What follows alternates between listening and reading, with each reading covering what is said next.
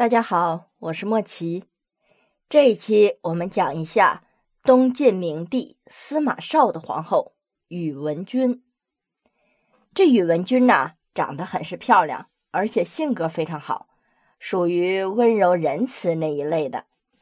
司马睿听说宇文君个性这么好，就做主把她选为太子司马绍的妃子，立为了太子妃。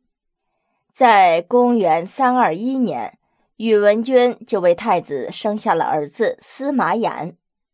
第二年，元帝去世，太子司马绍即位，是为明帝。再过了一年，册封宇文君为皇后。宇文君的父亲和母亲呢，都得到了册封。父亲被封为车骑将军，母亲被封为了安阳县君。司马绍在位的时间呢很短，公元三二五年就去世了，也就是说他只当了三年的皇帝。这宇文君呢也仅仅当了两年的皇后。明帝去世之后，太子司马衍即位，是为成帝，尊生母宇文君为皇太后。因为这时候啊，司马衍年纪太小了，是个刚刚五岁的小孩儿。所以，皇太后宇文君呢就临朝辅政。这皇太后临朝辅政，那她一个妇道人家想治理国家怎么办呢？就是之前我们说过无数次的，大力任用外戚。这宇文君呢就启用了哥哥宇亮，但是这宇亮啊是个江南名士，他虽然是掌权的外戚，但是很有节气。一直是忠心辅政。我们知道，这忠心正直者，不与大家同流合污者，这总难免办事公道。这办事公道啊，就会损害一些人的利益了。所以很多时候啊，他并不被这朝臣们所理解，被大家认为是一个不合群儿、为自己谋利的人。这也是行为过于刚正者。被众人所不喜、所排斥的原因，在公元三二八年，苏峻祖约叛变，率兵攻入了当时的都城建康。后来，宇太后也是忧愤而死，时年仅仅三十一岁。这宇文君呢，故事很短，毕竟因为司马绍仅仅当了两年的皇帝。那么顺便啊，我们就再说一下他的儿子司马衍的皇后。这司马衍的皇后杜陵阳呢，是京兆人。这杜陵阳的父亲杜毅呀，又是一个性格温和、长得非常俊俏的人，是个有名的美男子。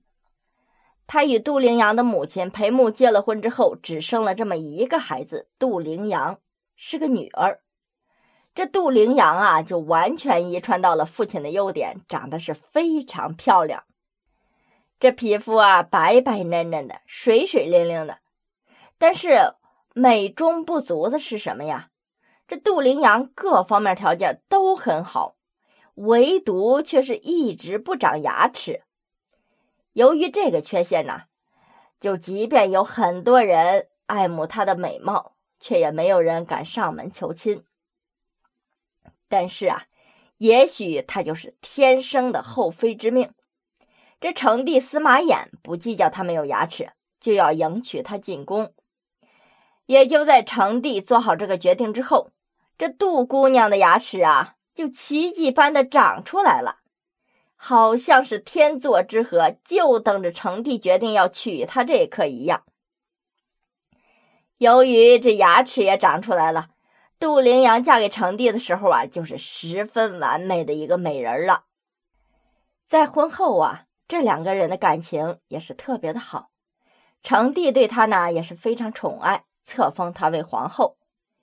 这两个人呢原本就年龄相当，又有很多的共同点，所以在一起的生活也是十分和谐的。但是啊，仍然美中不足的是什么呢？这杜陵阳入宫好几年了，却一直没有生孩子。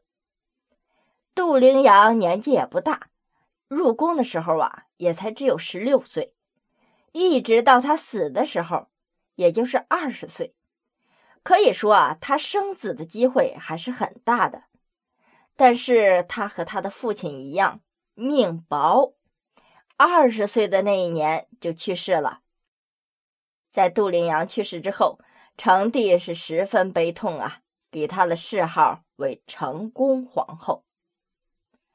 好了，各位，我们这一期呢讲了两位短命且短期的皇后：司马绍的皇后宇文君和儿子司马衍的皇后。杜陵阳，下一期呢，我们就讲一下康帝司马越的皇后是谁呢？我们敬请期待。